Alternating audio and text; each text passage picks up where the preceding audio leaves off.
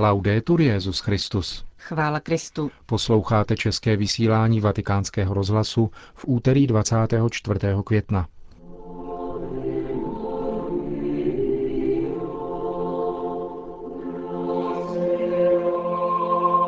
Ve věku devadesáti jedna let zemřel v Hradci Králové arcibiskup Karel Otčenášek. Zesnulého připomene nynější královéhradecký biskup Jan Vokál.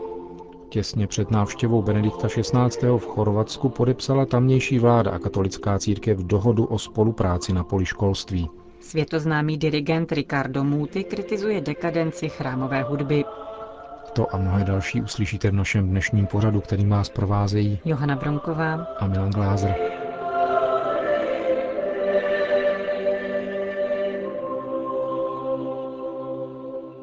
Láska Boží, trpělivost Kristova, čest našeho lidu. Tak znělo biskupské heslo arcibiskupa Karla Otčenáška, který byl včera ve večerních hodinách povolán na věčnost. Emeritní biskup královéhradecký zemřel tiše, zaopatřen svátostmi v biskupské rezidenci v Hradci Králové ve svých devadesáti jedné letech. Poslední rozloučení proběhne v pátek třetího června v deset hodin v katedrále svatého Ducha v Hradci Králové. Patřil vlastně mezi poslední velké osobnosti umlčované církve a na jeho osudech se dá dobře popsat dlouholetý boj katolické církve s komunistickým režimem. Odchází pevný svědek víry, člověk, pro kterého věrnost slibu, věrnost ideálu nebyla prázdným slovem, prohlásil po oznámení úmrtí arcibiskupa Otčenáška předseda České biskupské konference arcibiskup Dominik Duka a vyzdvihl mimo jiné vztah arcibiskupa Otčenáška k národu a vlasti.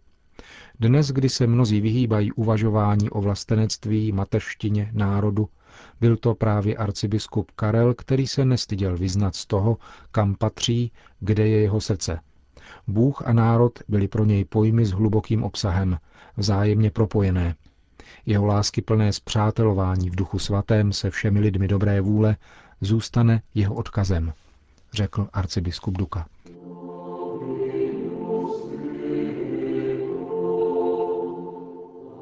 Karel Otčenášek se narodil třináctého dubna devatenáct set dvacet v Českém Meziříčí.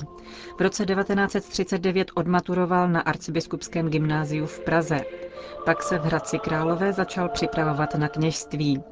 Biskupem Mořicem Píchou byl poslán studovat do Říma, kde byl v březnu devatenáct set čtyřicet pět vysvěcen na kněze. Po skončení války se vrátil do vlasti a působil v několika farnostech a později jako vicerektor kněžského semináře v Hradci Králové až do jeho zrušení komunistickou vládou v červnu devatenáct set padesát.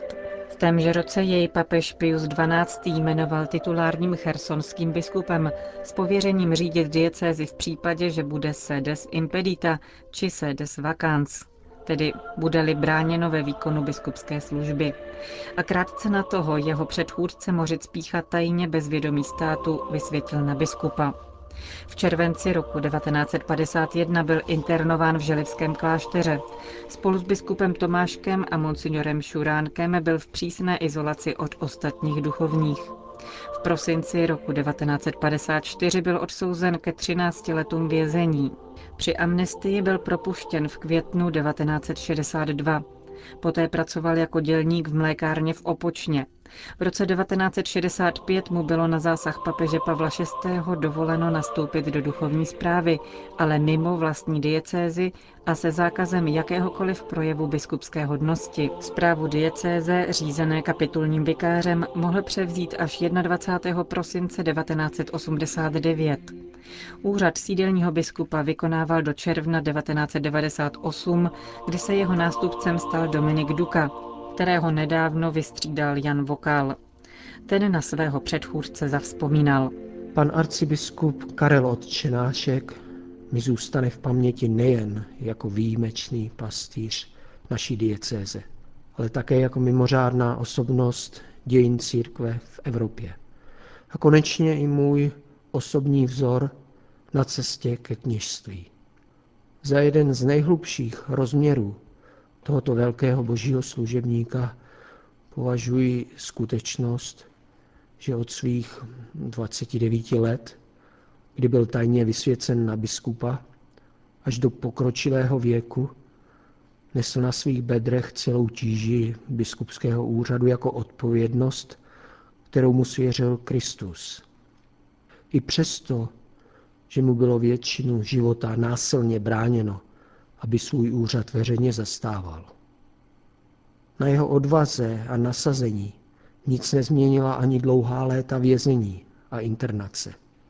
Tuto jeho službu pro královéhradeckou diecézi považuji za srovnatelnou s mučednictvím. O Karlu Otčenáškovi jsem slyšel už jako dítě. Osobně jsem ho poznal během svých středoškolských studií, kdy působil jako správce farnosti v Trmicích, okrajové části Ústí nad Labem. Pan biskup se tam velmi svědomitě staral o opravu mnoha kostelů, čemuž od státu nedostával téměř žádné prostředky, a především tam za ním jezdili věřící z celé republiky, hlavně mládež o prázdninách. I já jsem býval mezi nimi. Na osobě pana arcibiskupa Karla mě od prvního momentu nesmírně zaujala jeho mimořádná láska k Eucharistii, oddanost Matce Boží, pokora a nadšení pro šíření Božího království. Jeho kázání nebyla strojená. Vyjadřoval se srozumitelně v krátkých a upřímných větách, které nenechaly posluchače lhostejnými a skrze něž silně působil Duch Boží. Asi právě pro jeho výjimečně silnou víru a pokoru. Nás studenty biskup Karel inspiroval i k tomu, abychom mu pomáhali s opravami kostelů a kaplí. Já jsem například jezdíval s vypůjčeným nákladním autem pro písek. Někdy jsem měl také tu čest vozit ve Škodovce pana biskupa. Často jezdil slavit Eucharistii do odlehlých kaplí, kde se v neděli shromáždilo několik málo věřících. To však pana biskupa neodradilo. Do liturgie se vždy ponořil se stejnou vroucností, jako by šlo o slavnou pontifikální mši svatou. Pan arcibiskup Karel měl velikou úctu ke vznešenosti kněžského a apoštolského povolání. Věřil v mimořádnou sílu kněžského požehnání. Velmi rád všem žehnal, sám také kněžské požehnání často vyhledával. Pamatuji si, že jsem se později jako kněz ostýchal svému biskupovi žehnat, ale on na tom trval. Blahoslavený Jan Pavel druhý. jej při své návštěvě Hradce Králové v roce devatenáct set devadesát sedm veřejně nazval svým dlouholetým osobním přítelem. Když později Jan Pavel druhý. zemřel, mnozí nepochybovali, že odešel přímo do Boží náruče. Stejné pocity ve mně vyvolává i odchod jeho královéhradeckého přítele. Doprovázejme jej svou modlitbou a hlavně zůstaňme věrni jeho vzácnému duchovnímu odkazu, jímž se naše diecéze i vlast má právo už navždy pyšnit. Vzpomíná na svého zesnulého předchůdce arcibiskupa Karla Otčenáška královéhradecký biskup Jan Vokál. Vatikán.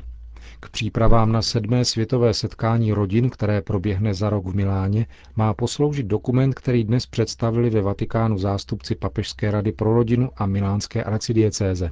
Nese titul Rodina, práce a slavení, tedy shodný s motem setkání, a obsahuje cyklus katechezí, které mají věřící připravit na tuto událost.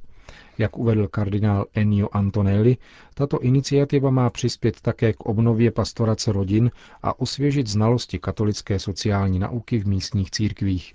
Vatikán. Všeobecná církev se dnes modlí za katolíky v Číně. Benedikt šestnáctý. vyhlásil tuto připomínku před čtyřmi lety, současně s vydáním zvláštního listu adresovaného věřícím v zemi středu. Dokument obsahoval směrnice pro život církve v tamní mimořádně složité situaci. Kromě toho svatý otec vyzval celou církev k modlitbě za čínské katolíky. Jako symbolické datum zvolil dnešní liturgickou památku Panny Marie Pomocnice křesťanů. Právě tuto dedikaci má také hlavní mariánské poutní místo Číny Shenzhen v Šanghaji. Řím. Řeholní kongregace Salesiánů vydala tiskové sdělení, ve kterém odmítá jakoukoliv relativizaci zločinu pedofilie. Reagovala tak na skandální prohlášení provinciála nizozemských Salesiánů Hermana Spronga v rozhovoru pro tamní televizi R T L, který pak přebrala některá italská média. Z televizního interview mimo jiné vyšlo najevo, že další nizozemský Salesián, jmenovaný pouze iniciálou B, je členem legálně v Holandsku působícího sdružení Martin, které propaguje snížení zákonné věkové hranice pro sexuální styk na dvanáct let. Také zmíněný otec Sprong se v televizním rozhovoru vyslovil jednoznačně pro tuto hranici. Vedení Salesiánů oznámilo, že jakákoliv podpora sdružení, jež usiluje o legalizaci pedofilie, je v naprostém rozporu s posláním kněze a řeholníka. Dotyčný nejmenovaný Salesián byl proto okamžitě zproštěn veškeré pastorační aktivity a probíhá s ním disciplinární církevní řízení. Také otec Herman Sprong byl okamžitě zbaven funkce provinciála a další kázeňská opatření v jeho případě budou také následovat.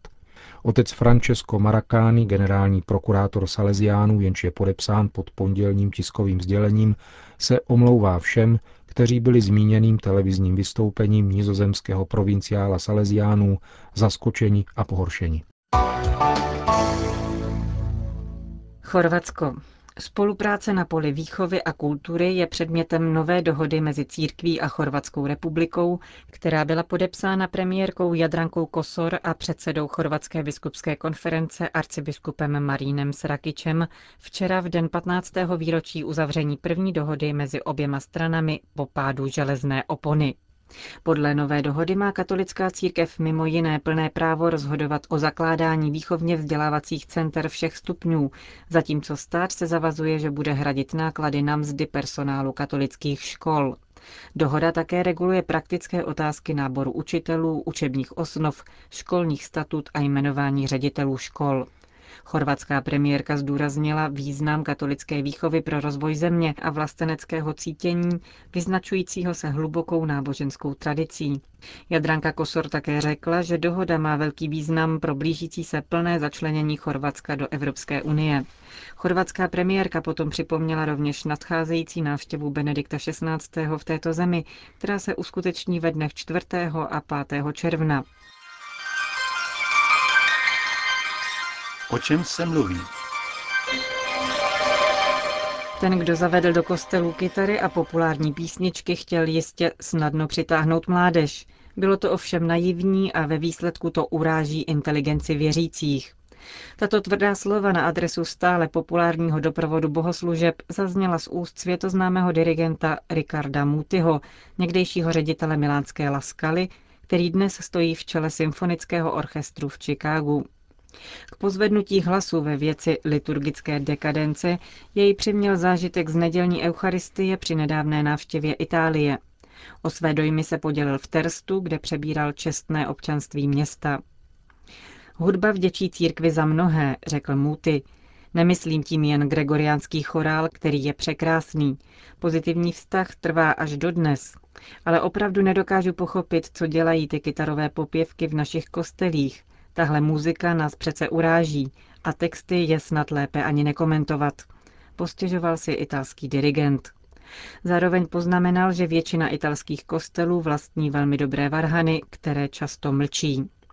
Riccardo Muti zároveň apeloval, aby církev nepodceňovala současného člověka a nepovažovala ho předem za hudebního analfabetu.